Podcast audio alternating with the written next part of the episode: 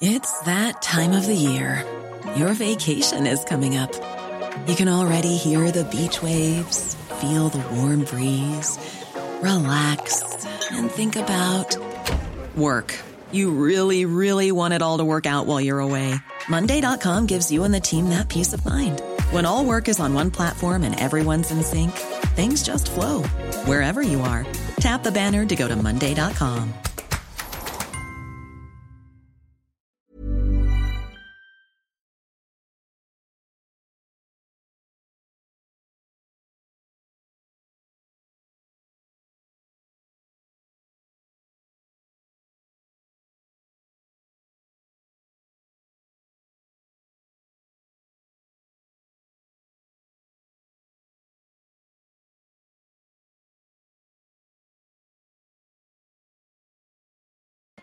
Hola a todos, muy buenas noches y bienvenidos a este nuevo directo de los que cada mes apadrina en este canal IG, eh, broker británico, eh, con el que bueno, este canal ya lleva colaborando desde hace muchos meses, ya más de un año, y que pues bueno, eh, posibilita eventos o charlas, tertulias, como la que va a tener lugar a continuación, que es una tertulia sobre macroeconomía y sobre mercados.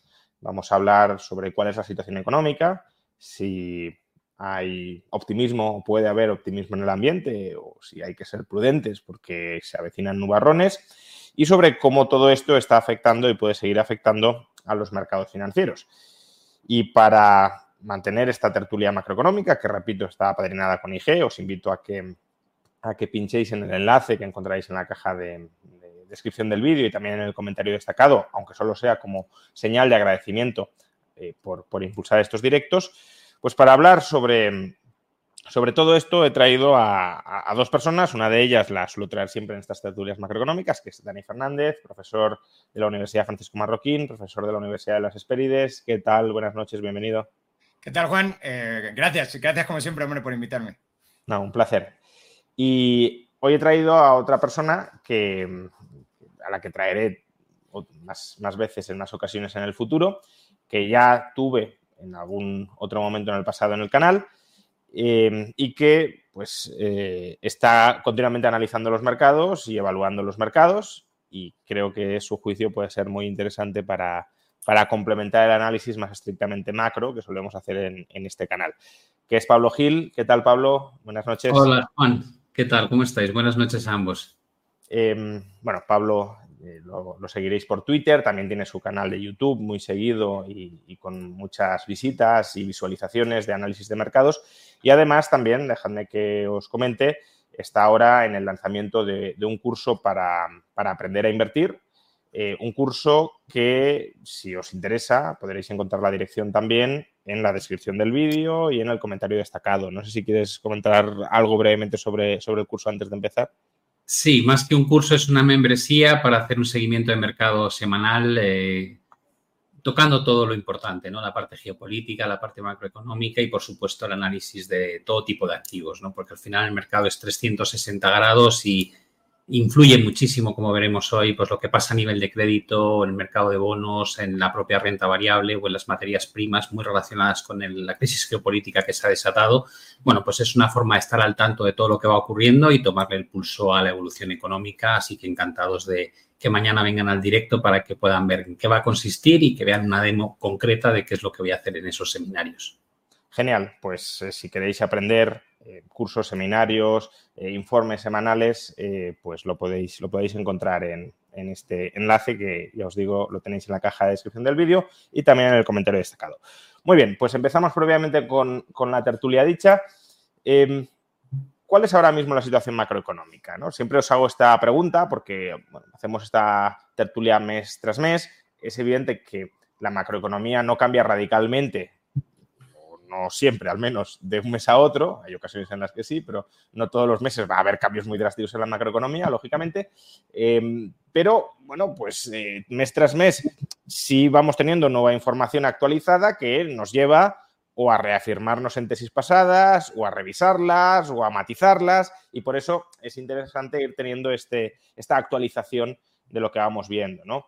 Algunos datos que mm, pueden haber sido quizá llamativos, pues datos de inflación, que parece que está habiendo una cierta persistencia, y si los conjugamos con las materias primas, pues un anticipo de, que puede haber un cierto recalentamiento por ahí, y sobre todo datos que tuvimos ayer de PMI, de, actividad adelantada, eh, malos o no sé si muy malos, depende cómo interpretemos el muy, pero bastante malos en Europa, no solo en Alemania, donde ya era más o menos descontado, sino también en Francia, que no estaba tan descontado, y en España, pues prácticamente contracción. De hecho, la propia IREF en España ya está anticipando que tendremos un tercer eh, trimestre, o habremos tenido eh, un tercer trimestre de, contracción.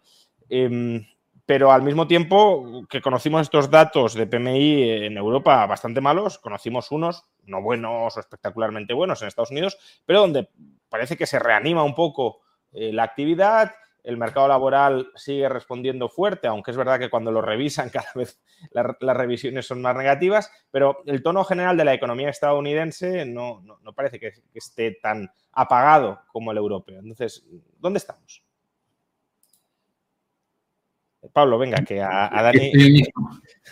Bueno, eh, yo en mi visión, evidentemente Europa está en una situación mucho más endeble que Estados Unidos. Es, eh, no solamente lo vemos en términos de los PMIs, donde llevamos ya muchos meses con el sector manufacturero en, en, cotas que son más propias de recesión que otra cosa, pero teníamos un sector servicios pues que estaba muy caliente. Eh, y que ahora ha empezado a pinchar, ¿no? Y estos últimos datos de PMI pues muestran que ese enfriamiento en el sector servicios cuando el sector manufacturero sigue muy tocado, pues probablemente van a traer lecturas de, PIB muy negativas. Eh, estamos ya en un entorno de crecimientos casi nulos con ese menos 0,1, 0,1, 0,1 de los últimos tres trimestres y un agregado, aunque a mí no me gusta verlo mucho en términos interanuales porque se pierde la noción de lo que estás analizando, pero un interanual que mucha gente toma como referencia en 0,5%, con lo cual nos estamos quedando sin margen realmente para, para sufrir lo que todavía nos queda por sufrir, ¿no? Y es esa restricción monetaria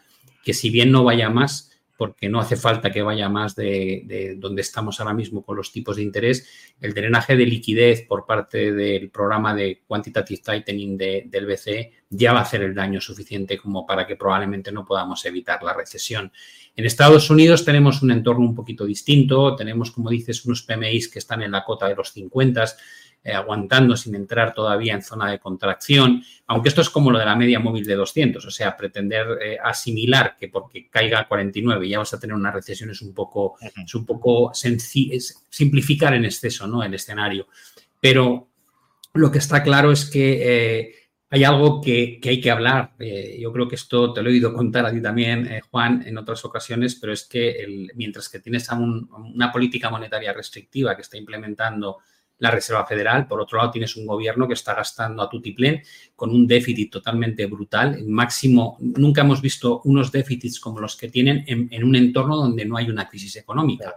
Con lo cual, eh, es un poco la sensación de, querer soplar y sorber a la vez, ¿no? Eh, monetariamente eh, intentamos que, la inflación remita hacia el 2%, pero luego el gobierno sigue con esos planes de gasto eh, y un endeudamiento en máximos históricos. Y ese gasto fiscal probablemente es lo que está sustentando la economía estadounidense, que me da miedo de cara a 2024, año electoral, donde probablemente demócratas y republicanos no van a concederse ni un ápice de terreno. Eh, con, un problema eh, con el techo de deuda que está por aquí todavía rondando, con una sensación de que el endeudamiento se ha convertido en un caballo de batalla electoral. Eh, bueno, pues si tenemos tipos mantenidos aquí por encima del 5% durante 2024, drenaje de liquidez y no tienes el estímulo fiscal que has tenido este año, pues veremos qué pasa con la economía estadounidense el año próximo. Yo creo que en ese sentido el panorama, más allá de lo que hablemos luego del aspecto geopolítico, pues está en un, en un entorno muy peligroso. Bueno, a mí me preocuparía más casi que tengamos los déficits fiscales en 2024 que seguimos teniendo ahora que, no los tengamos, porque significaría que la irresponsabilidad fiscal está instalada en Estados Unidos y eso a medio plazo es mucho más preocupante que que ahora haya una recesión que sea el ajuste que tiene que haber en la economía, ¿no? Pero, pero luego seguimos hablando de esto. Eh, Dani. Sí, bueno, eh, eh, efectivamente yo también creo que el hecho de que esté brillando algo más la economía americana que la, que la europea ahora mismo es principalmente causa de esto que es al final a corto plazo sí expandes la economía, a medio y largo plazo quizás estás generando o estás cavando tu propia tumba o haciendo uno, o, ahondando los problemas que ya tiene la economía norteamericana de exceso de deuda. Entonces, eh, desde ese punto de vista, eh, lo podemos ver, por ejemplo, también en, los, beneficios de las empresas. Las empresas que están, tienen más ingresos en Estados Unidos, eh, estoy hablando de beneficios de empresas americanas, las empresas que tienen más beneficio dentro de, más ingresos dentro de Estados Unidos, lo están pasando mejor que las empresas que tienen principalmente sus ingresos fuera de Estados Unidos, lo cual evidentemente quiere decir que ahora mismo hace más frío fuera de Estados Unidos que dentro de Estados Unidos y en varias zonas económicas, no solo Europa, China también hace ahora bastante frío. En Estados Unidos parece que es el único que ese frío se está, al menos de momento, eh, pues librándose de él.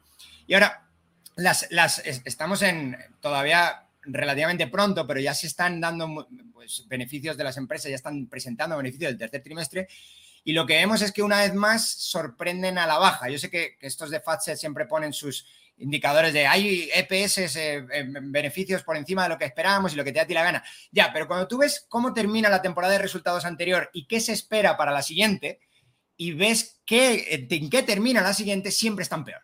Y ya llevamos cuatro trimestres, eh, eh, cuatro, un año, vamos, un año entero con unos resultados en términos anuales peores que los del año anterior. Eh, eh, este han sido o están siendo relativamente pequeños, menos 0,4%, pero las empresas no lo están pasando bien. Es decir, las empresas siguen teniendo problemas de beneficios con caídas de beneficios. Y llevamos ya un año con caídas de beneficios sin embargo, parece que el resto de variables no acompañan. la típica es la, de la, del, empleo que estabas comentando tú, Juan. Pero, pero bueno, el empleo ya sabemos que es una retrasada y lo hemos hablado muchos tiempos. Aunque sea retrasada, se está retrasando mucho, ¿no? Y no, parece que no, que no llega nunca que empeore la cosa, pero sí está empeorando. Eh, no están empeorando en el desempleo, que lo podemos ver quizás demasiado rápido, pero sí están empleando esta cosa que llaman el job openings, ¿no? Por, cada vacante y sobre todo por vacante, ¿no? ¿Cuántas, eh, eh, ¿Cuántas nuevas ofertas de empleo hay por vacantes? Y siguen estando por encima de uno, es decir, se sigue generando más empleo del desempleo que hay, pero en caída. Es decir, se generan muchas más vacantes hace un año, muchas más ofertas de trabajo hace un año de las que se generan hoy. Y sabemos que en algún momento, cuando este indicador empieza a irse a terreno negativo, está empezando, depende de la economía, a irse a terreno negativo, desde luego siendo cada vez menos, menos fuerte este indicador, termina afectando tarde o temprano en el desempleo. Entonces, eh, mi, mi, estimación es que simplemente estamos en un mercado, sobre todo en Estados Unidos, no tanto en Europa, pero estamos en un mercado muy tensionado de empleo que se está destensionando y que poco a poco puede empezar, sobre todo si la política monetaria contractiva sigue lo suficiente y si se empieza a poner un poco de, eh, pues de cabeza en la política fiscal, vamos a tener eh, un impacto en el desempleo más pronto que tarde. Eh, sobre, sobre, el mercado laboral, recordemos que la, pauta que suele seguir durante la desaceleración y recesión es primero se deja de contratar se contrata menos y luego se empieza a despedir. No es que se empiece a despedir siempre en términos netos. Son, son flujos y, por tanto, despidos hay siempre muchos, contrataciones hay siempre muchas, pero en términos netos la cuestión es que, eh, primero, mayoritariamente las empresas dejan de contratar porque les resulta más sencillo, más fácil, y luego ya sí empiezan a prescindir de aquellos trabajadores que han tenido un coste en ser contratados, un coste de selección, de entrenamiento, de, formación interna y que, por tanto, si pueden, eh, y que tienen costes también legales, eh, contractuales, de de despido y si pueden evitar el despido no contratando, mejor que optar por, despedir antes. ¿no? básicamente, el, análisis que ha hecho Pablo es, eh, empezamos con un debilitamiento de la actividad manufacturera, eh, sobre todo en Europa, y ese debilitamiento parece que se está extendiendo también ya al sector servicios, lo cual, por cierto, tiene bastante lógica y, vamos, ya hace tres o cuatro meses personalmente dije, bueno, eh, una hipótesis de por qué puede estar pasando esto es el PMI manufacturero o la actividad manufacturera está en principio más expuesta al crédito. No es que todas las, no, es que todos los bienes manufactureros que se compren sean a crédito, pero obviamente hay más demanda de manufacturas a crédito que de servicios. Con lo cual, el impacto del crédito se deja sentir en un primer momento más en el PMI manufacturero que en el de servicios. Pero claro, una vez siga la contracción en la parte manufacturera industrial, menores contrataciones, peores perspectivas de, eh, de empleabilidad futura, etcétera, mm, menor gasto vía efecto multiplicador en servicios y por tanto también ya tenemos la contracción de los, de los servicios. ¿Creéis que está pasando algo de esto o, simplemente son otros los circuitos los que se están activando? Yo personalmente creo que estamos siguiendo una pauta muy similar a la que vivimos con la inflación. Eh, si recordáis, eh, cuando se empezó a cuando se empezó a abrir un poco la economía, al principio casi todo el ahorro forzoso este que nos habían eh, inyectado con las políticas fiscales expansivas y monetarias expansivas fue a parar a los bienes, ¿no? Y se hablaba mucho de la inflación en bienes, pero no había inflación en servicios. Y dices, hombre, no puede haber inflación en servicios porque está cerrado el mundo, porque no había competiciones deportivas, porque no podías ir a los estadios, no podías ir a los conciertos, no podías salir a, cenar o a comer, no podías viajar, con lo cual, el sector servicios estaba paralizado, ¿no? Y canalizamos todo ese ahorro inicialmente hacia bienes, pero cuando luego se nos dio libertad para retomar nuestra vida, pues fue un poco un carpe diem, ¿no? Yo cuando vas a la playa este último verano te quedas alucinado de la, la, cantidad de gente que va a restaurantes, que viaja, que se mueve, las caravanas en la carretera, es como decir, mira, que me quiten lo bailado, yo quiero recuperar el tiempo perdido. Y se ha concentrado muchísimo esa actividad, yo creo, de, de aprovechar el dinero que tenemos en cuenta en el sector servicios, ¿no? Que por otro lado tiene todo el sentido del mundo porque es lo que echabas más en falta en los últimos dos años. Eh, este comentario que, haces tú, Juan, sobre cuánto tarda en llegar la presión del encarecimiento del crédito a aquellos bienes y servicios que consumimos, creo que se aplica a todo en la economía, ¿no? Eh, mucha gente está sorprendidísima de, oye, es que tampoco hace tanto daño este, esta situación. Digo, bueno, es que hay muchas empresas que tienen todavía préstamos que los que con buen ojo los eh, obtuvieron cuando los tipos estaban en mínimos históricos. Es que la aventura de la subida de tasas lleva año y medio, no lleva más.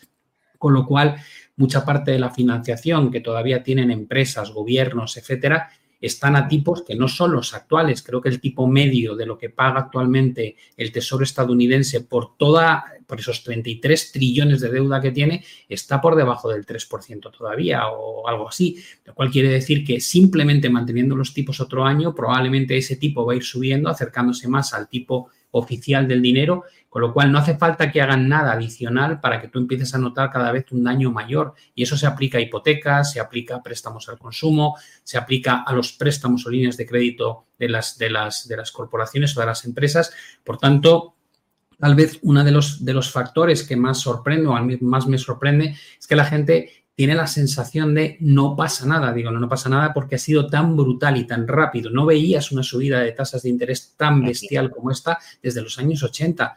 Eh, pero no dudes que va a tener un efecto. Otra cosa es luego cuantificar ese efecto, pero no lo has visto íntegramente.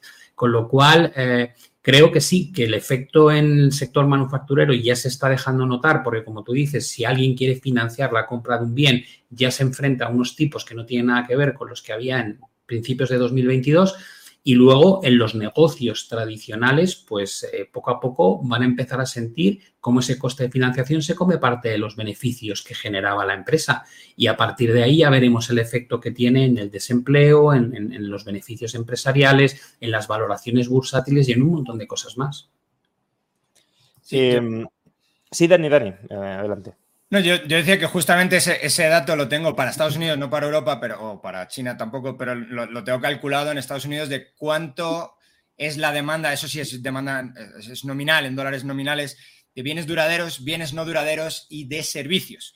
Y actualmente, eh, en comparación, o sea, estandarizados en febrero de, 2000, de 2020, sería 100 para los tres. Actualmente están 144 los bienes duraderos 128.6 los bienes no duraderos y 117 los servicios. Probablemente todavía los servicios, la demanda de servicios está por debajo en términos reales de lo que estaba en febrero de 2020 o quizás está igualando ahora en términos reales. No, sé exactamente en términos, la verdad que tendría que haberlo eh, eh, calculado, pero no lo tengo en términos reales. Pero lo importante aquí que quiero decir es que, oye, tienes en términos nominales un 17% encima los, los, los, los servicios un 44% encima los bienes duraderos, un 28% encima los bienes no duraderos. ¿Qué significa esto? Pues que ha cambiado la composición de la economía y la, demanda en esa economía. Y como muy bien comentaba pues, eh, eh, Pablo, la mayor parte de expansión de los bienes, sobre todo duraderos, se dieron prácticamente en todo 2020 y un poquito del 21 y lleva bastante plano en todo lo que llamamos del 23 mientras que los servicios han seguido creciendo durante todo este tiempo, sobre todo a partir de 2021. ¿Esto qué quiere decir? Pues que de alguna manera la economía está volviendo a su ser, a lo que era antes de en 2020, pero lo está haciendo de forma relativamente lenta. Y, luego también por poner un poco, quizá, eh, por, comentar algo extra, ¿no? aparte de los números eh, sobre el argumento que ha hecho Pablo, eh, el sector servicios es más grande bastante más grande en nuestras economías. Entonces, que se vaya para abajo el sector servicios es más grave a que se vaya para abajo el sector manufactura, entendido como potencial impacto en el crecimiento económico, las cifras de PIB.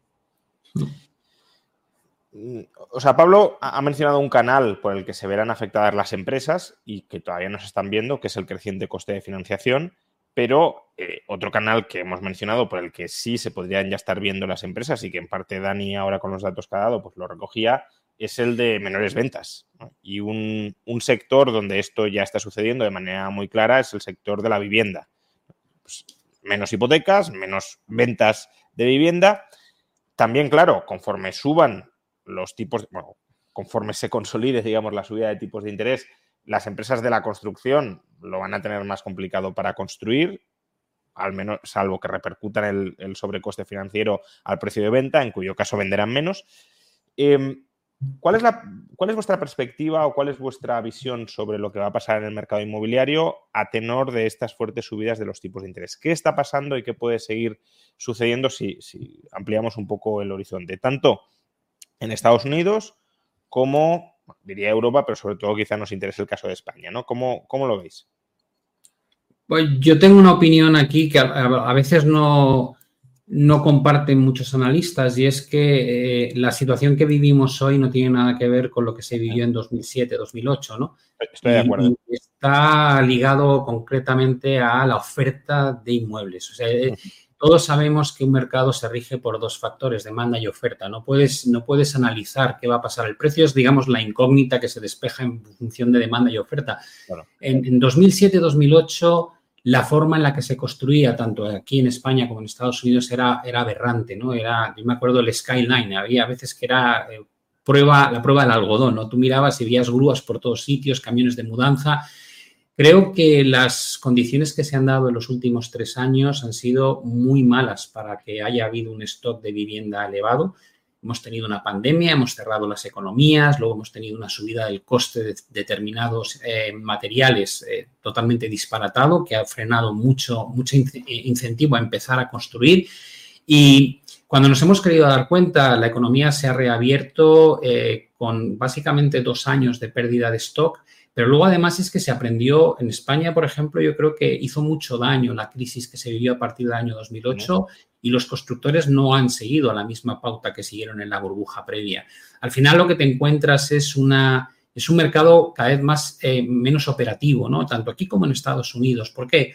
Y dices, bueno, en Estados Unidos llama, clama al cielo, porque en el fondo dices, eh, cuando tú analizas todo lo que es los cuartiles de la población, dónde tienen sus hipotecas, a qué tipos las han bloqueado a tipo fijo, y descubres que tienes un porcentaje muy, muy grande de la población que tiene hipotecas fijas por debajo del 3,6%, dices, esta, esta, gente no va a poner en venta su vivienda. ¿Por qué? Pues porque es que tiene, que tiene que ser consciente de que una hipoteca a 30 años nueva casi le cuesta el 8% y a 15 años más de un 7%. Con lo cual, nadie en su sano juicio va a vender una casa que tiene financiada a tipos por debajo del 3,5 para meterse en una nueva que le va a costar la financiación el doble. Y eso hace que mucha gente que en otras circunstancias con el precio alto se vería eh, tentada de poner en oferta su casa, no lo va a hacer. Y de hecho el stock vivo que hay ahora mismo de casas nuevas y casas de segunda mano en Estados Unidos, al menos el último dato que yo vi, es de los más bajos desde los años 80. Por tanto, careces de oferta eh, y eso hace que la presión en los precios a la baja sea menor, pero por otro lado tampoco tienes mucha gente que pueda comprar porque tienes unos precios disparatados con un coste de financiación altísima y eso saca fuera de, posibles demanda por ejemplo, a toda la gente joven, ¿no? Eh, al final dices, bueno, hay menos demanda, hay menos oferta, hay muy pocas transacciones, caen la concesión de hipotecas, como hemos visto, por ejemplo, en España, eh, pero los precios no bajan. Eh, y ahí estamos, en esa situación en la que todo el mundo está esperando un colapso de los precios de la vivienda al, uso como lo que vivimos 2009, 2010, 2011, etcétera. Y yo pienso que no va a pasar. Simplemente vas a tener un mercado con muchísima menos actividad, donde el que tiene que vender, salvo el que haya hecho una especulación muy agresiva y se vea obligado a vender su activo, no va a parar, simplemente va a esperar y el que no puede comprar no va a poder comprar. Entonces eh, dices, bueno, va a haber menos transacciones, muchísimas menos, pero no creo que se vaya a trasladar a una variación del precio especialmente grande. Sí, eh, en, España las hipotecas que se estaban concediendo antes de esta subida de tipos eran más o menos quizá un tercio de las que se estaban concediendo, eh, lo digo un poco, un poco por, pero vamos, algo similar a un tercio de las que se estaban concediendo en 2007. Entonces, eh, bueno, claro, ante esta situación, pues tienes un mercado que no se ha inflado. Y como tienes un mercado que no se ha inflado, tienes un mercado que a la hora de desinflarse no va a generar tanto problema. Por lo tanto, ahí, no hay, mucha, ahí no hay mucha duda. Sobre el impacto de los tipos, eh, curiosamente a España está afectando mucho más que a otros países. Esto lo estaban comentando por ahí alguien, ¿no? Que los tipos de interés de las hipotecas españolas eran mucho más altos que los de otros países. Y esto tiene que ver, curiosamente, es cierto, ¿eh? es completamente cierto, porque hay mucha más hipoteca variable en España que en el resto de países, pero curiosamente no por las nuevas hipotecas, porque sí es verdad que en el último quizá dos años en España se han dado bastante más hipotecas a tipo fijo, o no sé si bastante más, pero desde luego proporcionalmente más que hipotecas a tipo variable. Lo cual, de alguna manera, te, te hace. Hay algo aquí, dos cosas que no cuadran. Y lo único que cuadra es que no se han dado muchas hipotecas. Es decir, en España no se han dado muchas hipotecas, por lo tanto, el importe total de hipotecas vivas en la relación variable fija no ha cambiado mucho a pesar de que las nuevas hipotecas sí se estaban dando con mayor proporción fija que variable. Por lo tanto, esto básicamente, ¿qué quiere decir? Que a la hora de subir tipos sí están afectando más a la gente que tiene hipotecas ya vivas, pero no se han dado muchas hipotecas en los últimos años. Dicho de otra manera, como país te va a afectar relativamente poco en, en, comparación como, por ejemplo, si ha podido ocurrir en Estados Unidos o en otros países de Europa, pero claro, allí la comparación que tienes es que sí se han dado muchas hipotecas en los últimos en los últimos meses o trimestres o lo que sea. Por dar solamente un dato en Estados Unidos, que es quizá lo que tengo más, más controlado, actualmente apenas el 4% de hipotecas totales están dadas a un, tipo de interés mayor al, eh, al 6% en Estados Unidos y la gran mayor parte de hipotecas, superior al 90%, están dadas a tipo fijo.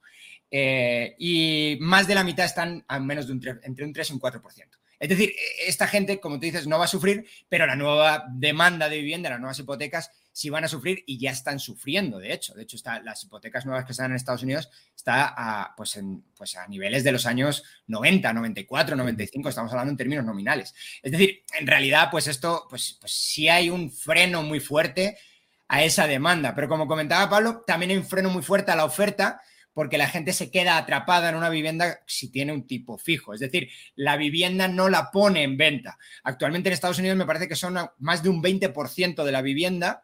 Perdón, hay un, más, hay un 20% de caída de oferta de vivienda usada. Es decir, la gente no pone su vivienda usada a la venta, al menos en la medida en la que está atrapado en la vivienda con una, con una, con una hipoteca eh, a tipo fijo o en la que se tiene que endeudar en un, a un nuevo tipo que no quiere hacerlo a casi un 8%. Sí, yo, yo coincido bastante en el análisis que ha hecho, que ha hecho Pablo. De, bueno, tenemos una especie de, memoria colectiva sobre la última crisis inmobiliaria y parece como que todos estamos esperando que se repita y, las circunstancias eh, con las que se dio y, que sean susceptibles de repetirse no, no, no tienen nada que ver, ¿no? Porque mm, no se ha construido en gran medida, no hay promotores hiperapalancados que tengan que liquidar masivamente sus viviendas a cualquier precio. Em, incluso en la crisis pasada, los impagos hipotecarios fueron relativamente modestos. Es verdad que copaban mucho los medios de comunicación, pero la mora hipotecaria no pasó del 5%. Em, por tanto, Ahora, aunque suban mucho los tipos, tampoco la mora hipotecaria se va previsiblemente a disparar. Si no se disparó entonces, no hay muchos motivos para que se dispare ahora. Em, y claro, por ese lado no hay ventas forzosas de vivienda. Y si no hay ventas forzosas, pues te vas al mercado fundamental. Y el mercado fundamental, como decía Pablo, es pues, oferta escasa, demanda escasa, precio pues un poco indeterminado, al alza y a la baja, ¿no? Yo, yo creo que, Juan, además hay otro tema que, es importante, que la gente tiene que recordar. Eh, a diferencia de lo que pasa en Estados Unidos, en Alemania o en Canadá o en, algún país nórdico o, en Nueva Zelanda, donde hemos visto una subida eh, espectacular de los precios por encima de los picos que se marcaron en 2008, en España no ha pasado. Estamos volviendo a esos niveles de precios de la última burbuja pero es que en el caso de Estados Unidos está un 40 o 40 y tantos por ciento por encima, y lo mismo que pasa en algunos países europeos. Por tanto, el factor precio en España yo creo que es diferenciador. Y luego, aquí en España, eh, acordaos lo que ocurrió en 2007-2008, teníamos a un sector bancario, sobre todo bancos pequeños y cajas de ahorro, que habían perdido completamente la cabeza y que tenían más actividad en el sector inmobiliario que en su propio sector natural como banco. Eh, y, cometieron barbaridades, ¿no? Con, con valoraciones en cartera de inmuebles que eran un disparate absoluto, que cuando luego estalló la crisis fueron unos de, los primeros que forzaron eh, la salida de inmuebles a mercado e incrementaron la oferta en, estilo pánico. ¿no? E, eso no existe, los bancos no han hecho ese tipo de, repetición de jugada eh, y por tanto yo creo que lo que es la estructura de lo que nos enfrentamos en el mercado inmobiliario, al menos en España esta vez, no tiene nada que ver con lo que se vivió y aparte es que en 2007-2008 otro factor, yo creo, enormemente diferencial respecto a, la situación actual es que se disparó el precio de la vivienda, pero no el del alquiler. Y el precio del alquiler te da el valor spot de vivir en una casa. En este caso, los precios de la vivienda han subido, pero también los precios del alquiler. Y no puede pensar que en el precio de compra-venta hay una exuberancia burbujística, pero en el precio del alquiler no, porque uno no se endeuda para alquilar eh, este mes, ¿no? Eh, haber gente que tenga que endeudarse para pagar el mes y no llega, pero que no hay una euforia de demanda de crédito para alquilar esperando que puedas eh, subarrendar a precios más altos y demás, que es la dinámica burbujística. ¿no? Entonces, hay, un subyacente ahora, ¿no? que es el, precio del Exacto, entonces eso te indica que no están muy alejadas las valoraciones reales de los precios de compra-venta, lo cual no quita que, claro, si hubiese un colapso del crédito total, pues probablemente los precios sí bajarían algo, pero no 20, 30, 40% como llegaron a bajar en la anterior crisis. Y también recordemos un dato que a mí me gusta mucho citarlo para coger algo de perspectiva, dado que nuestra perspectiva ahora mismo está muy influida por la última crisis inmobiliaria, y es que hasta 2007 los precios de la vivienda en España, en términos nominales, eso sí, pero en términos nominales, no bajaban desde la guerra civil. No, es lo normal que en España haya correcciones muy fuertes del precio de la vivienda. Em, por cierto, en, otros países también están cayendo ya los precios, ¿eh? No es un tema. En Estados Unidos, claro, estamos comentando. En Suecia están cayendo los precios, en Reino Unido creo que también está, en, Alemania, están cayendo los precios, efectivamente. Muy fuerte. O sea, es una cosa bastante fuerte. Claro, pero es que en Alemania, si uno mira la relación entre precio y alquiler, ahí sí se había disparatado, ¿no? Eh, entre otras cosas, porque claro, clima de bajos tipos de interés durante tanto tiempo, mucho ahorro alemán, pues ¿qué hacías? Comprar vivienda, ¿no? Eh, eso vamos, que desde que han subido tipos están cayendo en la práctica totalidad del mundo, o al menos han dejado de subir. Es distinto, ¿eh? que dejen de subir a que bajen. sí, pero bueno, tenemos Alemania, Austria, Canadá bajando, China. Es que las burbujas, las burbujas inmobiliarias que hay en Canadá, en, Alemania, y como en Austria, no tienen nada que ver con los precios de España. ¿eh? Ah, no, no, bueno, yo no estoy hablando ahora de España, estoy hablando como mercado inmobiliario eso, global. Eso casi era un bono de larga duración y está pasando lo mismo que con los bonos de, alta duración. ¿no? Eh, bueno, entonces, eh, no sabemos si van a bajar los precios, al menos en España, en Estados Unidos podría ser porque sí que hubo un cierto recalentamiento de precios, pero bueno, también la oferta se está restringiendo. Lo que sí que parece, por lo que hemos dicho, es que la actividad en la construcción sí se va a frenar, entonces, o ya se está frenando. Entonces, tenemos un sector industrial eh, frenado, un sector de la construcción frenado, un sector de servicios que, no tiene mucho vigor o mucho impulso. Claro, la perspectiva a, medio plazo no es, no es muy ilusionante. Sin embargo, em, también en este sentido, lo leía en el chat y, bueno, pues eh, es una reflexión que también hay que eh, efectuar.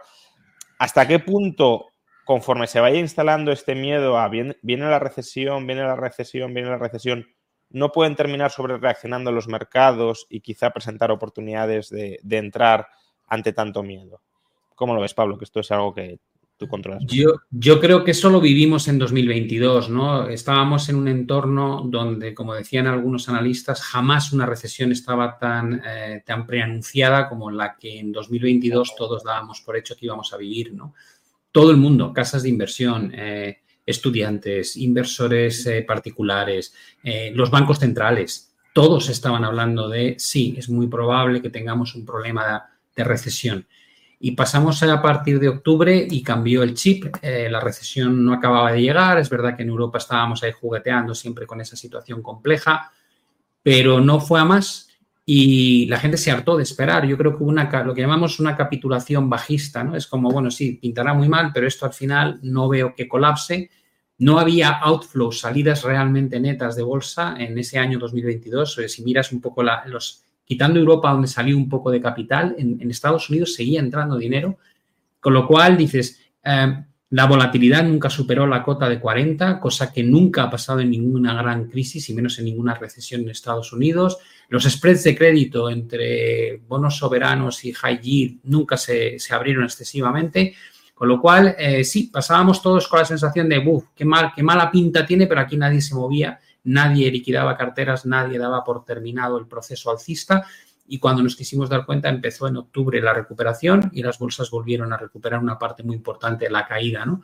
Em, yo leo, como vosotros, supongo, eh, múltiples informes todos los días, el escenario base que yo sigo viendo es soft landing, aterrizaje suave. Eh, los bancos centrales, el Fondo Monetario Internacional, el Banco Mundial, la OCDE, básicamente todo el mundo habla de soft landing.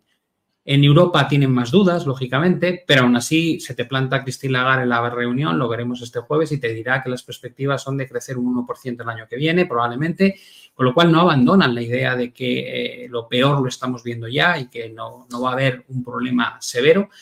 Y en Estados Unidos, pues incluso las estadísticas apuntan a que el tercer trimestre de este año va a ser todavía mucho más potente que el trimestre anterior, ¿no? Con lo cual, eh, ahí yo creo un, consenso de no va a pasar nada y cuando miras las expectativas de beneficios empresariales para el próximo año y medio, son todos a alza, todos los trimestres a alza. Eso no, eso no, no puede casarse bajo ningún concepto con una recesión económica donde normalmente los beneficios empresariales siempre bajan, ¿no? Con lo cual yo creo que hay un sentimiento, tenemos la volatilidad, o hemos tenido la volatilidad antes de iniciarse la guerra entre Israel y Hamas, que estaba prácticamente en zonas de complacencia absoluta, o sea, muy cerca de cotas de 12, 13, que es lo más bajo que se ha experimentado en los últimos 50 años, y el spread de crédito apenas había repuntado, con lo cual eh, mi sensación es que el mercado ve muchos, muchos problemas latentes, pero la experiencia de lo que pasó en la pandemia, la experiencia de lo que pasó en 2022 les lleva a confiar en, bueno, tampoco va a ser tan grave, ¿no? No, no va a pasar nada, no hay que moverse de aquí.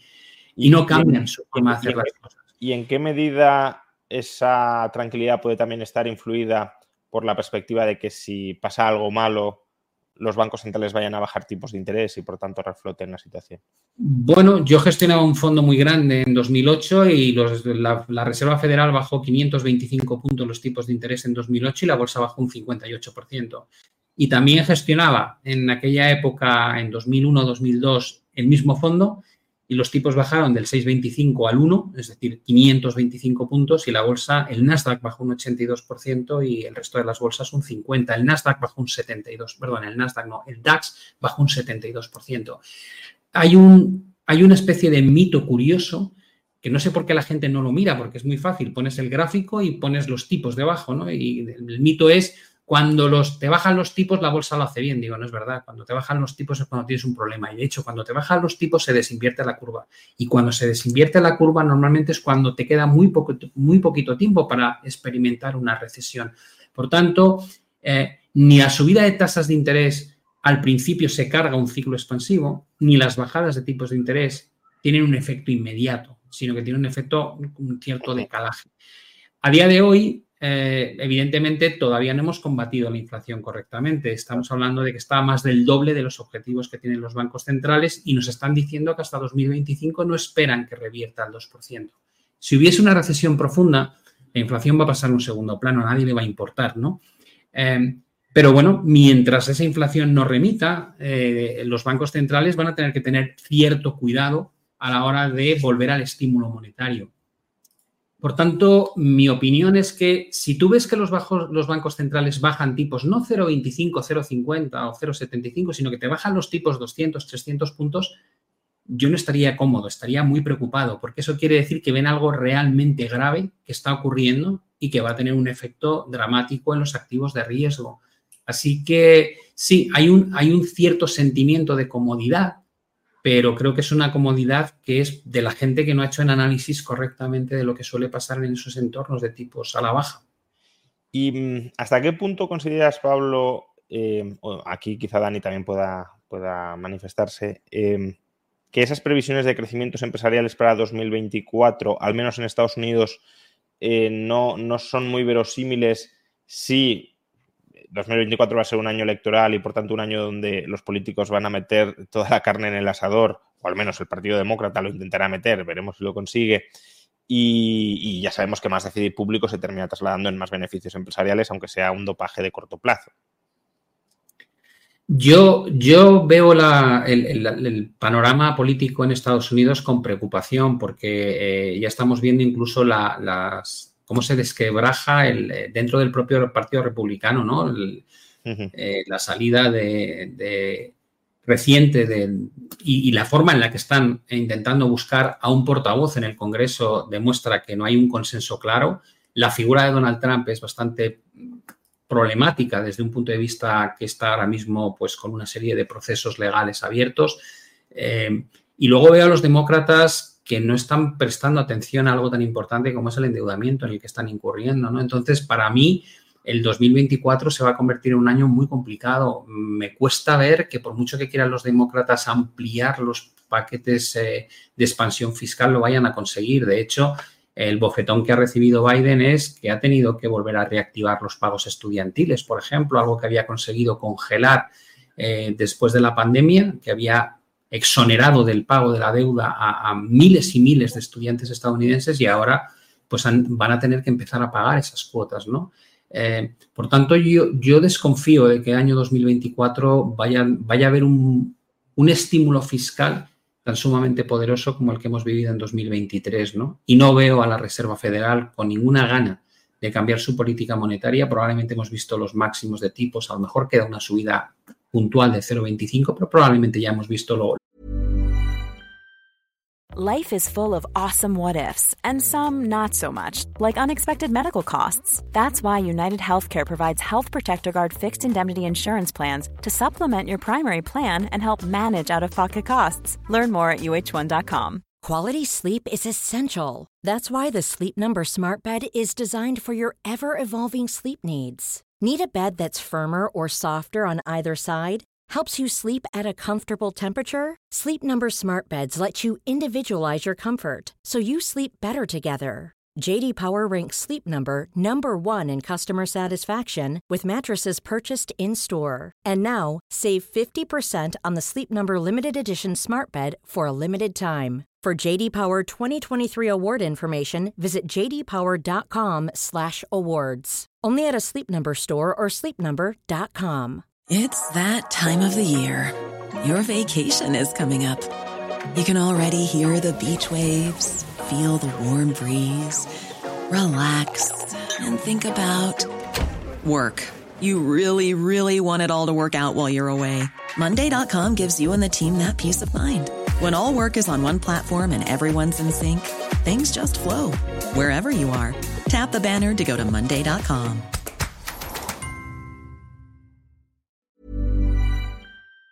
Lo gordo, pero no me extrañaría que, salvo que haya un accidente, tengan intención de mantener los tipos durante todo el año 2024.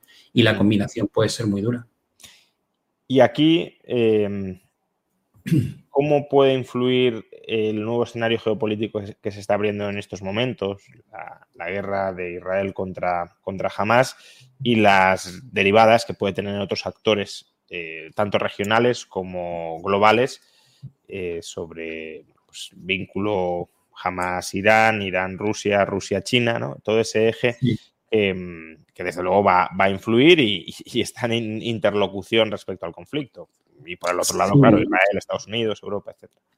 Ahí, yo creo que ahí tenemos otro factor que es muy difícil cuantificar, pero evidentemente no suma en positivo, ¿no? Es, un problema adicional. Eh, primero porque es una región donde el efecto sobre el precio del petróleo se puede disparar muy, fácilmente, ¿no? Ahora mismo el conflicto entre Israel y Hamas, eh, y a lo mejor si metes Hezbollah, pues eh, queda circunscrito a, una, contestación a estos ataques terroristas, y, pero como decía Israel en una rueda de prensa, eh, tal vez lo que hay que hacer es cortar la cabeza de la serpiente y se estaba refiriendo a Irán, ¿no? Pero dices, bueno, si, te metes en, ese, en esa ampliación de, lo que es la guerra, eh, probablemente vas a ver cómo se posiciona en otros países árabes. Estaba Estados Unidos intentando conseguir esa, esa firma de Israel con Arabia Saudí, ahora se ha roto completamente ese proceso.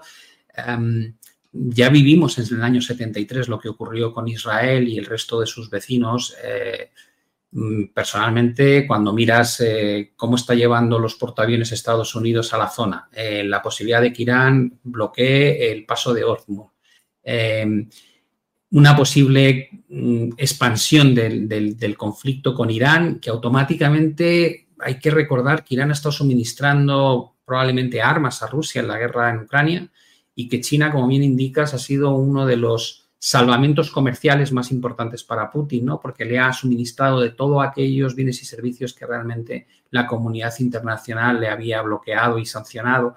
Eh, bueno, pues ya tienes ahí un dibujo, ¿no? De, un eje eh, formado a lo mejor por Irán, con Rusia, con, con, con China, que desde luego mm, está más cerca que lejos de ese bloque, y luego tienes el resto, ¿no? Hemos visto la, visita de, Biden eh, y esta especie de apoyo incondicional a Israel, eh, la postura de Reino Unido y algún otro país en, europeo. Bueno, pues se dibuja un panorama que da miedo, ¿no? Eh, como diría Ray Dalio, ha subido la probabilidad de una tercera guerra mundial a un 50%. Yo ojalá se equivoque, pero eh, desde el plano puramente político, eh, si llegásemos a entrar en ese tipo de situaciones, evidentemente eh, vamos a vivir algo que, no hemos tenido, a lo que no hemos tenido que enfrentarnos desde la Segunda Guerra Mundial y sería desastroso. Y si, y si simplemente hubiese una escalada en el conflicto, pues probablemente lo que vamos a notar es que el precio del petróleo saltará por encima de los 100 dólares el barril y entonces lo que vamos a tener es otra vez el problema de la inflación, este que estábamos dando ya por terminado, que de repente pues, puede, puede brotar una vez más al estilo de lo que ocurrió en los años 70, eh, cuando parecía que se había vencido las presiones inflacionistas y volvieron a resurgir y ahí vimos cómo Paul Volcker pues, se vio obligado a subir las tasas de interés hasta el 20% y provocó dos grandes recesiones. No digo que vaya a pasar esto, ni mucho menos, pero es, es algo que de tener muy poquita probabilidad, pues poco a poco va teniendo mayor... Eh, mayor grado de probabilidad y no debemos sacarlo fuera de la ecuación de, lo, de lo, que mandan los mercados a día de hoy. ¿no? Em, a, mí, la, desde luego, la, derivada del precio del petróleo, pues eh, me preocupa potencialmente porque, porque está ahí y, se puede terminar manifestando, pero casi me preocupa más eh, las implicaciones financieras o fiscales que tiene este conflicto en términos pues, de, emisión de más deuda por parte de Estados Unidos y, por tanto, de tensionamiento de los mercados de deuda pública con tipos de interés, pues el, bono a 10 años, ya sabéis, casi ya eh, alcanzando el 5%. Em, Dani, durante unos meses de este año, marzo, abril, mayo, eh, tuvimos una, una crisis de la banca regional en Estados Unidos vinculada precisamente a las subidas de tipos de interés que forzaban, bueno, forzaban a aquellos que tenían una mala financiación cerrada, pues les forzaban a vender eh, sus activos a unos precios mucho más bajos eh, que, aquellos que habían pagado por ellos debido precisamente a la subida de tipos. Ahora mismo en este escenario en el que se está consolidando o se están consolidando los tipos de interés al 5% o alrededor del 5% y, y claro, este conflicto parece que los lleva más a mantenerse en ese terreno que a bajar, este conflicto un sentido más, más amplio del término, ¿no? No, específicamente este, sino todo el reposicionamiento geopolítico que puede estar teniendo lugar. Mm, ¿Cuál es la situación ahora mismo de la banca estadounidense? Porque llevamos desde mayo muy tranquilos, sabemos que hay pérdidas latentes eh, no realizadas de 600 mil millones de dólares en el sistema bancario estadounidense, eh, pero bueno, no, parece que vaya más. Pero claro, esto no pasa hasta que pasa y cuando pasa pasa de golpe, ¿no? Entonces, ¿cuál es la situación? no pasa hasta que pasa y cuándo puede pasar. Es la, es la, gran pregunta, ¿no? O sea, la idea, la idea base ya la hemos hablado otras veces y casi que la has resumido tú, que es la de eh, por como un poco también funciona la contabilidad bancaria, una parte de tu cartera de bonos puedes dejarla en, hasta vencimiento y si la dejas hasta vencimiento no tienes que poner mark to market, no tienes que evaluarla a precio de mercado, sino tienes que evaluarla a precio de mercado. Los tipos de interés pueden subir mucho, el valor presente del bono puede irse al suelo, que a ti primero paz y después gloria, mientras no tengas una, una, una, huida de liquidez que te obligue a, de alguna forma, a tener que suplir esa liquidez con venta de esos, de precisamente esos bonos, no de otros, pero es precisamente esos bonos o de cualquier otro activo, pues vas a estar bien, no hay problema desde el punto de vista contable. ¿Cuál es, eh, o, cómo se consiguió solventar la crisis aquella de pues marzo, abril? Eh, se consiguió con una ventanilla de liquidez extra de la Fed, una ventanilla de liquidez que no había existido hasta el momento. Es una ventanilla de liquidez donde te daban la liquidez no del valor del bono, sino te daban la liquidez del valor en libros del bono. O, cerca del valor del libro del bono, eh, en, libros del bono. Entonces, desde ese punto de vista, tú dices, bueno, ya tengo todo hecho, porque contablemente no tengo que admitir pérdidas y en términos de liquidez, me van a dar un préstamo en función, con, colateral del, bono, en función del precio que tengo en libros del bono. Así que estamos muy bien. Eh, el problema es que, bueno, esta, ventanilla se ha dejado de usar. O sea, se, utilizó mucho cuando estuvo la crisis, ahora ya no. Pero queda ahí como una opción para usarla en, si hay algún otro problema. Eh, pero esa opción no es infinita. Esa ventanilla no se generó para quedarse. Se generó por un año. Entonces la pregunta es, ¿cuándo puede volver a haber otro problema? Pues cuando acabe este año. Y ese año me parece que acaba, esto sí lo digo un poco de memoria, pero debe acabar en abril, que es cuando se solucionó un poco la, crisis. Entonces, abril puede ser un problema, un problema. Puede volver a aparecer problemas. Seguramente la FED la renueve si aparecen problemas. Si aparecen problemas, la puede volver a renovar, pero entonces estar deshaciendo la política monetaria, al menos parcialmente estaría deshaciendo la política monetaria restrictiva. Al menos una parte de la política monetaria restrictiva. sí, Pablo, perdona. No, iba a decir que ah, cuando habéis dicho que no es, no es, una, no es una política pensada para que sea estructural, yo recuerdo que cuando se hizo la primera vez QE en el año 2009, el quantitative easing se le llamó política monetaria no convencional y la idea es crear una herramienta eh, ad hoc para sacarnos de la crisis. Luego descubrimos que de la herramienta ad hoc para sacarnos de la crisis acabamos teniendo 9 trillones de deuda estadounidense en los balances del Banco Central, ¿no? Y que todavía hoy, a pesar de que llevan un trillón o, un trillón americano, un billón europeo eh, de, de, reducción, todavía estamos a años luz de estar donde estábamos antes de la pandemia. Lo que quiero decir con estas cosas es que todas estas herramientas que se montan eh, en forma de eh, solución de emergencia, cuando te descuidas, el problema es que la solución de emergencia se convierte en tu día a día y, convives con ello como si fuese parte de la política monetaria normal. Eso es, eso es lo que nos ha llevado probablemente a los niveles de endeudamiento que tenemos hoy. Ah, no, complementando un poco lo que decía Dani, claro, la ventanilla te soluciona el problema de captar liquidez a corto plazo eh, si nadie te financia y si pues, tienes que liquidar los activos a mal precio, ¿no? Pero claro, recordemos que la ventanilla, y en ese sentido con buen criterio, cobra los tipos de interés más o menos de, no recuerdo ahora el diferencial, pero era muy bajo con respecto a los, al precio oficial del dinero y por tanto el coste de financiación de los bancos que acuden a ella eh, bueno, en términos estrictos tendría que cobrar más, un tipo de interés de penalización, ya lo sabemos, pero bueno, cobra el tipo de interés de, que fija la FED.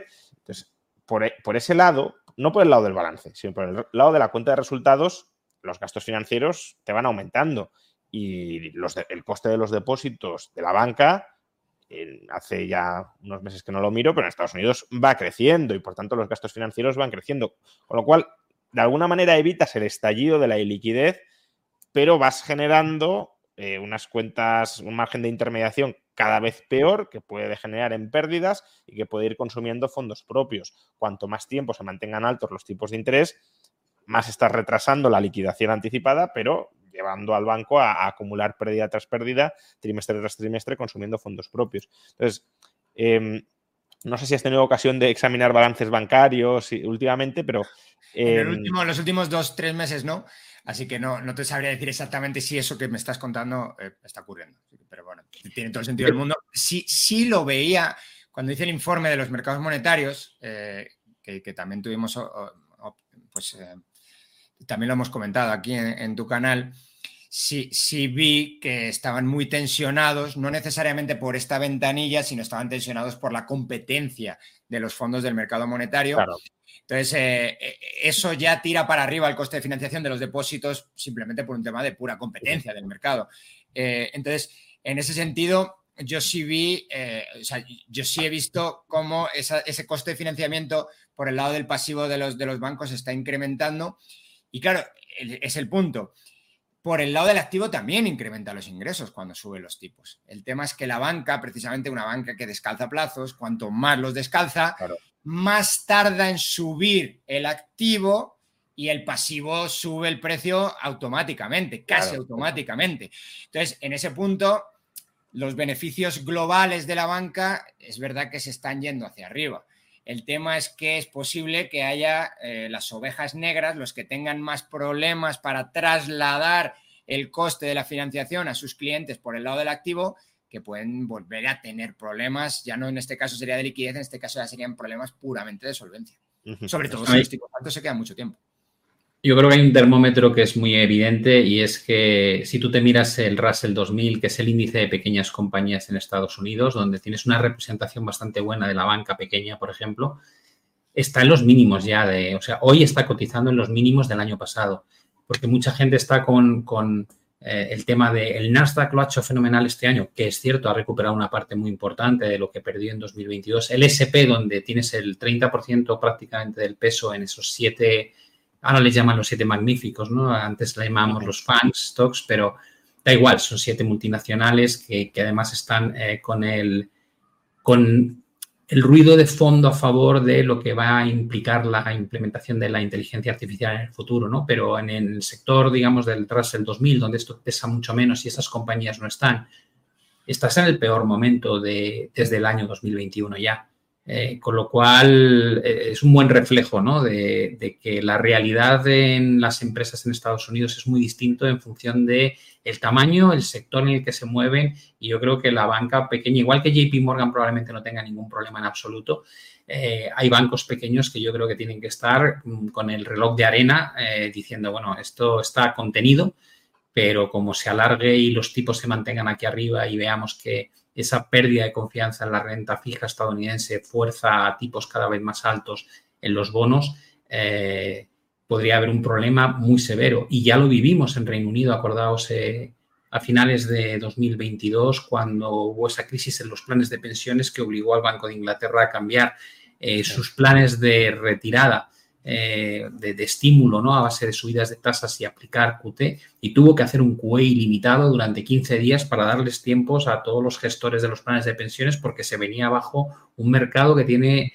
que tiene unas connotaciones sociales brutales. O sea, eh, eh, creo que esa parte yo siempre tengo la sensación de que vemos solamente la punta del iceberg, ¿no? Y que lo que los problemas están ahí abajo, bajo la superficie, porque así ha sido siempre. En la crisis 2008 nos pasó lo mismo. Teníamos el concepto de qué mala pinta tiene el mercado inmobiliario, pero no éramos conscientes del todo de las barbaridades que se habían hecho en el mercado de derivados con los bancos y cómo aquello, toda la crisis subprime, cómo afloró de golpe y de repente descubrimos que había una insolvencia prácticamente en el sistema bancario que obligó a esa intervención masiva a nivel global. Sí, mi, mi punto con precisamente con la intervención del Banco de Inglaterra aquella es que le obligó a deshacer la política monetaria contractiva. No es que la deshiciera perdón, del todo, pero sí le obligó a dar marcha atrás, igual un poco como la Fed, y eso tiene efectos al final sobre la inflación. Y hoy en día el, única, el único así país grande o área económica, región económica, moneda histórica, si lo quieres ver grande, que tiene una inflación bastante descontrolada es el Reino Unido.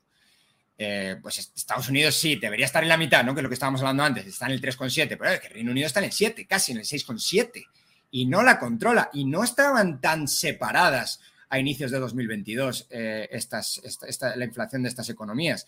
Entonces, Yo creo que esto es verdad que Estados Unidos tiene unas dinámicas un poquito diferentes, que hay demanda de dólar fuera de Estados Unidos y probablemente no hay tanta demanda de libras fuera de, Reino Unido y hay, hay, detalles. Y yo sé que, Juan ya está nervioso intentando que los detalles, cuéntalos. Pero más allá de, más allá de eso, eh, pues la eurozona también lo está controlando. Eh, también, quizá marginalmente peor que Estados Unidos, un poco más lento y lo que tú quieras, pero lo está controlando. Y el Reino Unido se está anclando a la inflación en una inflación muy, muy alta, más del 6,5%. Eh, dejadme que os pregunte sobre dos otros temas y, terminamos porque llevamos una hora, casi una hora de directo, pero eh, sí querría, sobre todo teniendo a Pablo, lo digo porque a Dani lo tengo todos los meses y, más o menos ya me conozco, pero lo que voy a preguntar también me interesa mucho que me lo actualices. Em, dos temas, uno de mm, macro y otro de mercados. Eh, sobre macro, ¿podéis decirme algo sobre la situación de otras economías que tratamos menos pero que son muy importantes, como pueda ser China o como pueda ser Japón? Porque en Japón está habiendo un cambio de política monetaria que puede tener reverberaciones en el resto del mundo. Eh, si el, el, ahorro japonés refluye a Japón y por tanto liquida posiciones de activos financieros en Europa o sobre todo en Estados Unidos.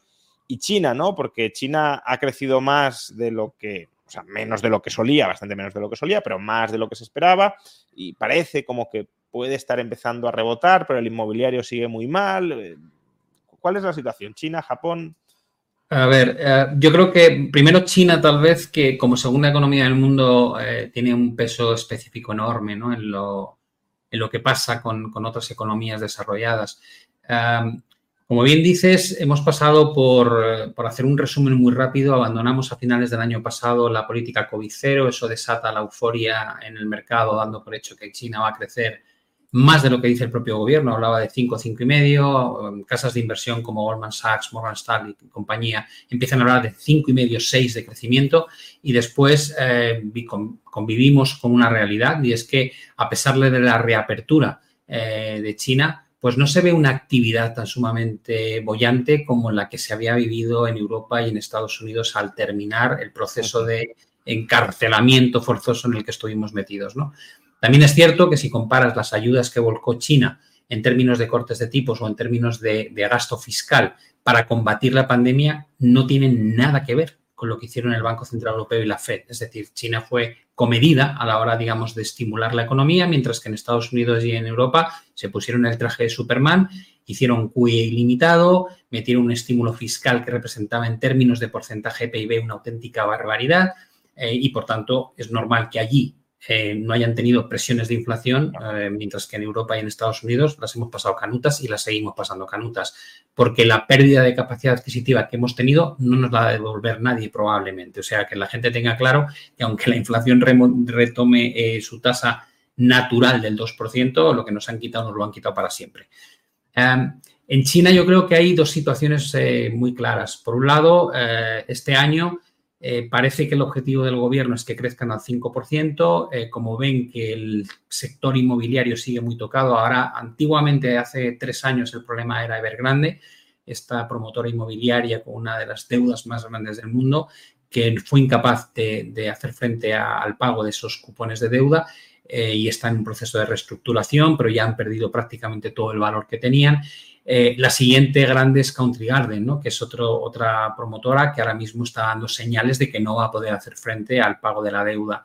Y eso está otra vez reabriendo la herida de que el sector inmobiliario en China está tocadísimo eh, y además es donde hay una parte muy importante de los ahorros de los ciudadanos, ¿no? en la inversión inmobiliaria mucho más que en, la renta variable.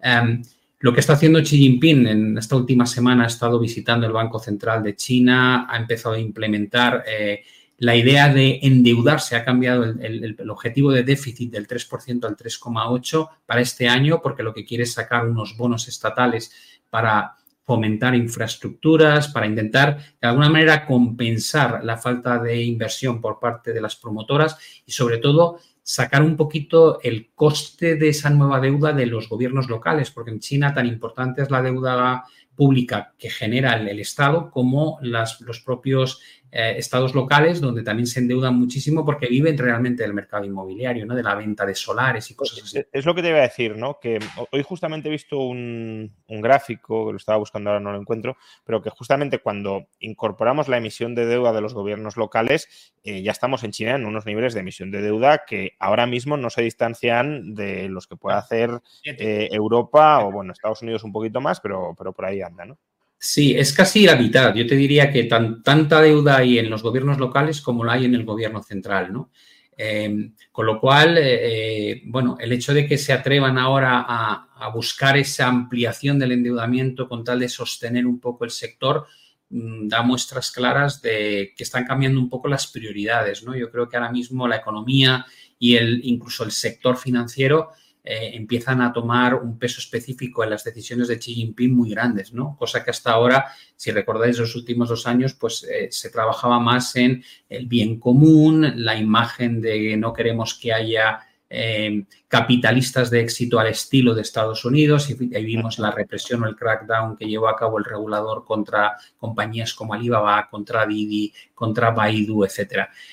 yo creo que China es probable que, crezca en torno al 5% con las ayudas que puede llevar a cabo el gobierno y tiene la suerte de que al no haber eh, presiones inflacionistas, pues se puede permitir el lujo de ir bajando el coste de financiación e ir ampliando el estímulo fiscal, aunque a costa de un endeudamiento cada vez más grande, pero es que es algo que no pueden hacer en Europa y en Estados Unidos. Y luego hay otro componente que para mí es crucial y esto ya más relacionado con los mercados. Cuando tú miras la bolsa de China, menos algunos de los índices que sigo yo, desde máximos han bajado un 70%.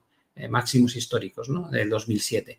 Con lo cual dices, bueno, al menos sabes que la valoración o el precio de muchas de las compañías que componen la bolsa están ajustándose a la realidad compleja que tiene ahora mismo la economía china. Eh, sí, hay desempleo juvenil muy alto, de un 20%, tienes el tema inmobiliario, tienes esa falta de crecimiento que todo el mundo querría que fuese medio punto por encima, como es, pero no hablamos de dos puntos, no es como cuando crecían al 3, Están, hablamos hablando de que crecen al 5 en lugar del 5,5.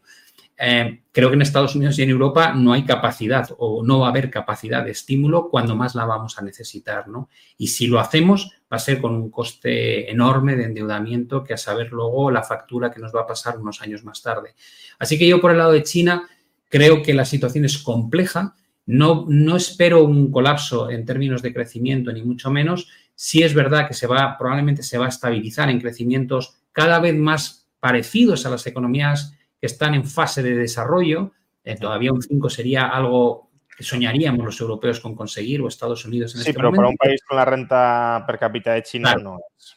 Efectivamente. Y, por el lado, digamos, del mercado, al menos la sensación que tengo es que en precio hay puesto mucho de lo mano que actualmente está en todos los titulares que leemos diariamente.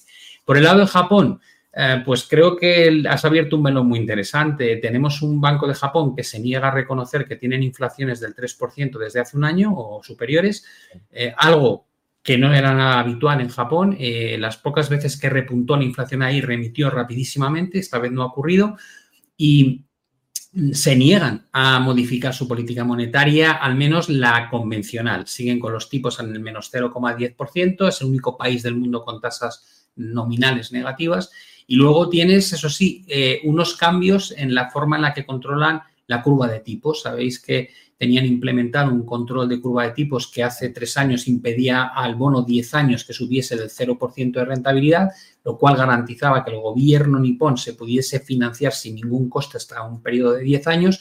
Y es un país que tiene más de un 260% de deuda sobre el PIB. Por tanto, es crucial o era crucial que ese coste no se disparase. Con las presiones recientes hemos visto cómo han ido ampliando ese margen, primero a 0,20, después a 0,50, actualmente hablan del 1% y ya está el bono llegando, está a 0,85, 0,86%, probablemente llegará al 1%. Y la pregunta es cómo puede convivir la economía japonesa con un coste que aunque sea mínimo, porque un 1% sigue siendo bajísimo, en un tamaño de deuda tan, tan exorbitado, ¿cuánto daño le puede hacer? ¿Y qué pasa con el yen? Estamos viendo cómo el Banco de Japón tiene que intervenir continuamente a partir de 150 contra el dólar porque no quiere que se siga depreciando. Y, es que con esas políticas monetarias tan sumamente distintas y divergentes del resto del mundo, pues los inversores evidentemente no, no apuestan por el bien, sino que apuestan por otras monedas, ¿no? Que pagan un tipo de interés mucho más alto. no solo es la derivada de qué pasa si sube el coste de financiación de la deuda japonesa para el gobierno japonés, que desde luego es un problema importante, sino Claro, los ciudadanos japoneses que están invirtiendo en el extranjero, si le suben la rentabilidad interna, pues se, plantearán una reconfiguración de su cartera a costa del ahorro externo, repatriarlo. Justamente eso haría que se apreciara el yen y iría de la mano del objetivo del Banco Central de Japón de que no se deprecie tanto. Pero claro, si te empiezan a liquidar deuda estadounidense, deuda europea, etcétera, pues eso no acompaña de nuevo tampoco a que haya una perspectiva de bajada de tipos. Sí, ahí hay un problema. Yo creo que Dani igual ahí tiene una opinión fuerte. Yo creo que lo hemos visto con China, cómo ha ido reduciendo su cartera de deuda estadounidense a un ritmo, probablemente a ritmo más, más, más rápido De, las últimas décadas. Eh, y hay una, yo creo que hay un, concepto detrás, ¿no? En la medida en que hay una especie de, de lucha por parte de Estados Unidos y Europa de cerrar comercio con China y se reducen, concretamente con Estados Unidos, se reduce la entrada de divisa estadounidense eh, dentro del territorio chino, pues bueno, hasta ahora China mandaba muchos bienes a Estados Unidos, recibía dólares y esos dólares decía, ¿qué hago con ellos? Se compraba deuda estadounidense, que era un activo de los más seguros con una buena rentabilidad. Bueno, pues ese era el juego, ¿no?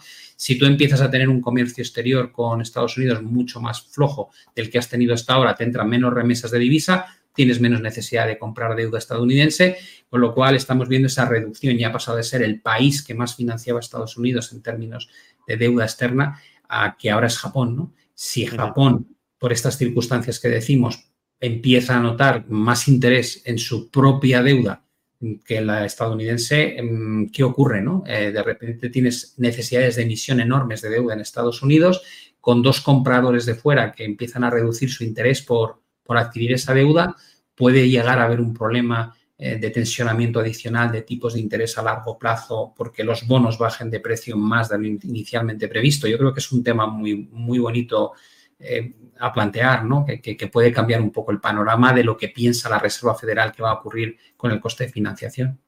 Eh, Dani.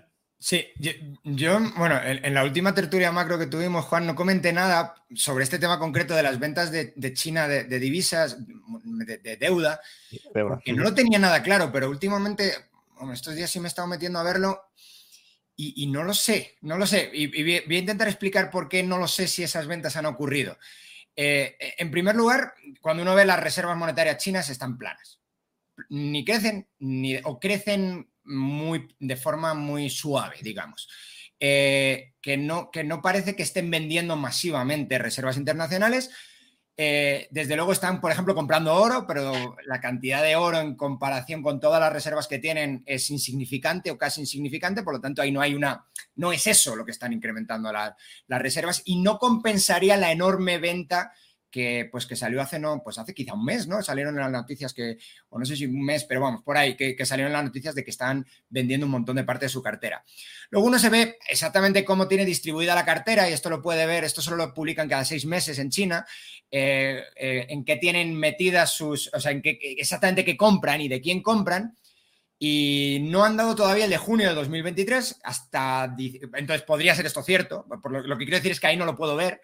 Eh, y, el último que tenemos es 2022. Lo que tenemos es que la composición ahí dentro, en esta que da el gobierno de China, no ha cambiado hasta diciembre de 2022. Por lo tanto, sí podría ser que hubiera cambiado eh, algo ahora. Lo que me parece que está ocurriendo ahí con China es que está cambiando tipos de activos en dólares por otros activos en dólares, creo. Y lo poco que he podido analizar ha sido eso. Creo que está cambiando sobre todo de deuda de Estados Unidos por mortgage-backed securities de Estados Unidos. Y eh, no se puede saber exactamente hasta que no publiquen los datos ellos mismos, no se puede saber porque esos datos de dónde provienen son el gobierno chino con depositantes o con gente o con intermediarios financieros americanos. Entonces puede ser que estén deshaciendo posiciones en esos intermediarios financieros americanos y las estén añadiendo, por ejemplo, en las Islas Vírgenes Británicas, que tienen un montón ahí, y evidentemente no son activos del gobierno de las Islas Vírgenes Británicas. Entonces, eh, creo, creo que hay algo de eso y creo que no sé hasta qué punto, porque me faltan datos de los propios oficiales chinos para saber si esto es cierto o no es cierto. Lo que sé es que desde luego reservas internacionales mes a mes, que es así las dan mes a mes, no están cayendo. Entonces, desde ese punto de vista, no, sé hasta qué punto es cierto que estén tirando un montón de deuda americana y que estén De, deuda pública sí, pero que igual están comprando otra cosa, ¿no? Otro tipo de deuda que también está al final respaldada por el gobierno de Estados Unidos. Y luego sobre el, sobre el mercado inmobiliario chino, eh, hubo mucha, o sea, no hicieron, o sea, lo quisieron, esto ya lo hemos hablado varias veces también, no lo quisieron pinchar a posta hace ya en 2021 y no hicieron nada hasta agosto de este año. Nada es nada, o sea, nada es, pues si se cae esto, se cae esto, y quizá lo que han intentado hacer, que ya lo hemos hablado alguna, alguna vez también aquí, lo que han intentado hacer es simplemente que la vivienda que ya se ha iniciado se termine e intentar priorizar el crédito en esos lugares para que la gente no deje de pagar sus hipotecas y poco más. Pero en agosto de este año, en agosto de 2023, el gobierno chino sí hizo bastantes cosas, o empezó a hacer bastantes cosas. Empezó a disminuir el tipo de interés hipotecario, aunque esto, bueno, tiene más que ver con toda la política monetaria, han, tirado los, tipos para abajo, pero han hecho más cosas, menor exigencia de desembolso inicial para los compradores, el down payment. Eh, han levantado restricciones a la, segunda, a la, compra de segunda y tercera vivienda. Incluso en algunas regiones, algunas ciudades han empezado a dar cheques para comprar vivienda. Eh, entonces, todo esto hizo que se levantara durante quizá pues algo más de un mes se levantara este mercado y de verdad sí empezó, parecía que empezaron las ventas otra vez a, incrementar y hubo mucha, muchísima expectativa. El caso es que uno de, las, de, los, de los momentos estrella de ventas de vivienda eh, en, China es esta Semana Dorada, que es como la, pues como el, festivo nacional de China, el, nacimiento de la República Popular China. Entonces había mucha expectativa de que ahí se iba a vender, pues, eh, pues, pues ya, se, ya, se, ya se había pasado todos los problemas del mercado inmobiliario chino. Y la verdad es que fue un fiasco pero un verdadero fiasco. Las ventas cayeron un 20% en comparación con el mismo periodo del 2022, teniendo en cuenta que en 2022 ya estaba increíblemente deprimidas las ventas. En algunas ciudades, como en algunas ciudades, vamos, tope, vamos, tier 1 que llaman, ¿no? Ciudades gigantescas como Shenzhen cayeron casi un 60% las ventas, en Shanghái un 80, 79%. Es decir, esto es, esto es una... O sea, las ventas han caído en picado. Eh, en algunos lugares podemos empezar a ver si bajan o no bajan los precios. Y efectivamente están bajando los precios en China. Pero, por ejemplo, están bajando, antes hablábamos de Alemania, están bajando mucho menos que en Alemania, a pesar de que las ventas están colapsando muchísimo más rápido que en Alemania, durante ya dos años seguidos. La pregunta es por qué no bajan. Y resulta que no están dejando que bajen. Básicamente, cada vez que un desarrollador quiere hacer algún tipo de descuento, ¡pum!, le, cae o bien sea el gobierno central o el gobierno de la, de la región y les dice que mejor no hagas mucho, mucho descuento, que vas a generar un problema si empezamos a meter valuaciones más bajas, vas a generar un problema en el resto del sector financiero. Bueno, esto evidentemente no lo dicen, esto es, esto es de mi cosecha. lo que yo sé es que no les dejan bajar o, o, les limitan mucho los descuentos que pueden hacer. Y lo que intuyo es que no les dejan hacer descuentos, a ver si vamos a tener que mover las valuaciones de esas viviendas y si movemos las valuaciones de esas viviendas, destruimos parte del, activo del sector bancario y si destruimos parte del, sector, del activo del sector bancario, vamos a generar aquí una crisis financiera bastante grave. De hecho, hay un cálculo por ahí que hace The Economist que si baja un 30% el valor de la vivienda, se esfuma el 15% del valor de los activos de la, el 15 un poquito menos, el 14 o el 13% del valor de los activos del sector financiero. Y si llegara a bajar un 50%, que hombre es una barbaridad un 50%, pero vamos, que tampoco es que sea algo muy algo imposible, bajaría el valor en libros de, la, de, la, de, la, de, las inversiones hipotecarias de los bancos en un 50%. Y eso, es ese sí es un escenario de, pánico eh, absoluto. Y el mercado de vivienda no levanta cabeza. Y no levanta cabeza hoy en día en términos de venta. Está un 23% por debajo de, perdón, de, de nueva vivienda iniciada, está un 23% por debajo del año pasado y el año pasado estaba más de un 30%, por, un 37% por debajo del año anterior. Es decir, estamos más de un 50% abajo, lo cual esto pues, evidentemente es una barbaridad. Miremos lo que miremos, fuente de financiación, eh, ventas de vivienda, ventas solamente de real estate, todo está cayendo de nuevo en picado. Entonces, esto, este mercado no, no yo, ya lo había visto con calma los últimos meses, pero de calma ya no tiene nada otra vez. Está volviendo a caer en picado como había caído en picado también en 2022. Entonces yo no veo que, no veo una salida fácil a esto. Todavía veo que va a haber más problemas aquí.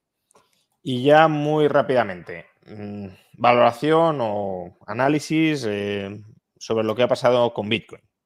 ¿A qué se debe el momento dulce en el que ahora mismo parece que está el, precio de Bitcoin? Algunos ya hablan claramente de un bull market que, va a durar mucho. Mm, es sorprendente que se haya dado con tipos al 5, eh, bueno, o podría ser sorprendente porque Bitcoin parecía un activo o se había comportado como un activo de larga duración y, bueno, pues, eh, ¿cómo lo veis?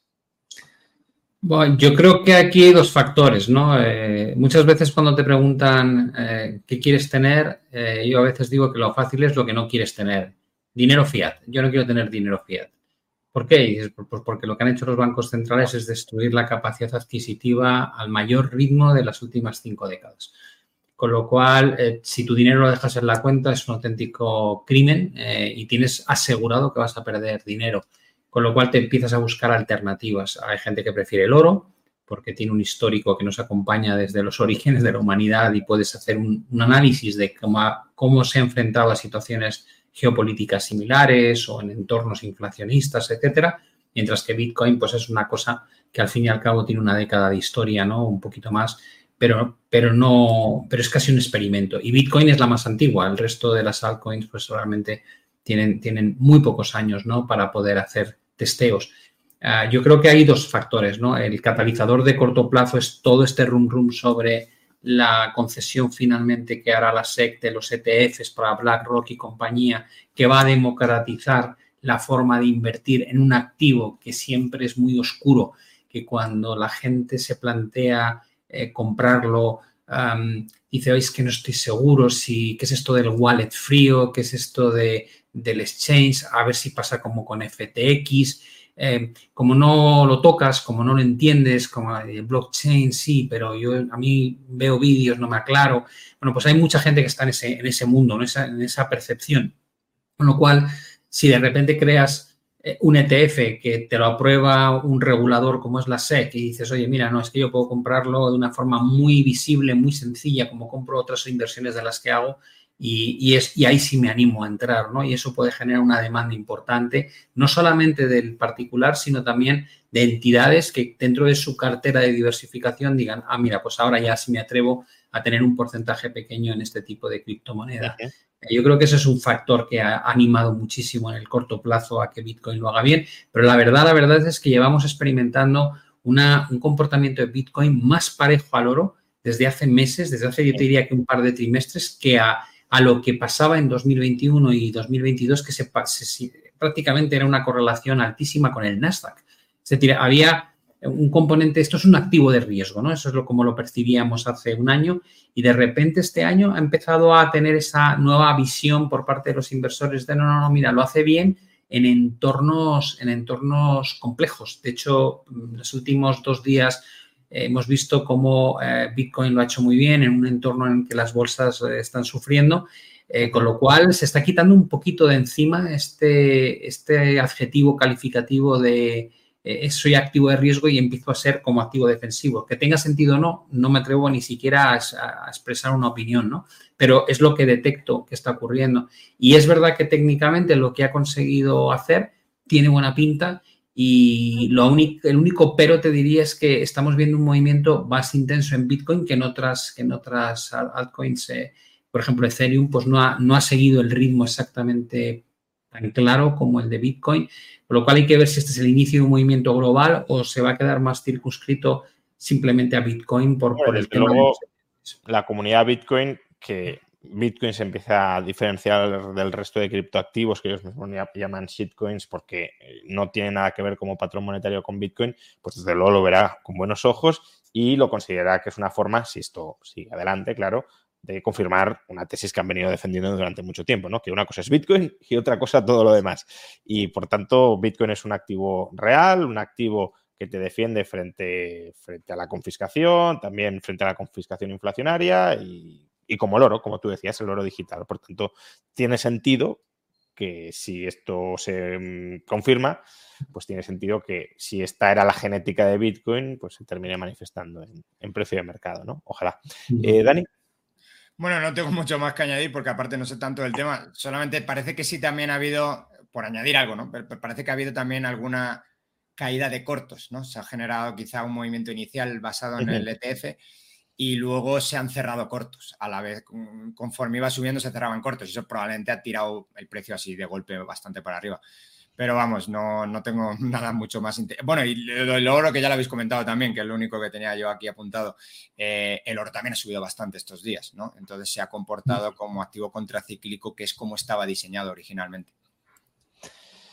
Genial, pues nada, muchas gracias a los dos por, vuestras reflexiones. Dani Fernández, que tiene, por cierto, canal de YouTube, siempre lo recordamos, pero, pero bueno, lo volvemos pues a, decir. Sí, se me había olvidado esta vez. Tiene canal de YouTube, visitadlo. Eh, profesor de la Universidad Francisco Marroquín, profesor de la Universidad de las Espérides. Muchas gracias, como siempre.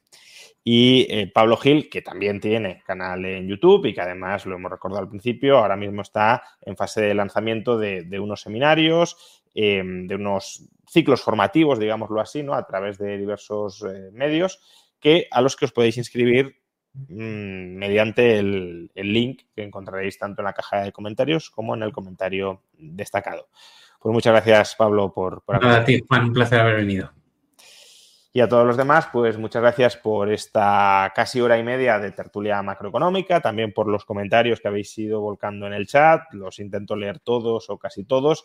Y cuando en ocasiones se hacen reflexiones desde luego interesantes, pues las intento ir trasladando a, la tertulia para que nuestros eh, contertulios hablen y opinen sobre, sobre ellas.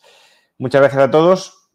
Eh, nos queda este mes un último directo que todavía está por definir, pero antes de que termine octubre habrá un nuevo directo en el canal. Así que muchas gracias a todos y nos vemos Hey, it's Paige DeSorbo from Giggly Squad. High quality fashion without the price tag. Say hello to Quince. I'm snagging high-end essentials like cozy cashmere sweaters, sleek leather jackets, fine jewelry, and so much more. With Quince being 50 to 80% less than similar brands. And they partner with factories that prioritize safe, ethical, and responsible manufacturing. I love that. Luxury quality within reach. Go to quince.com slash style to get free shipping and 365 day returns on your next order. Quince.com slash style.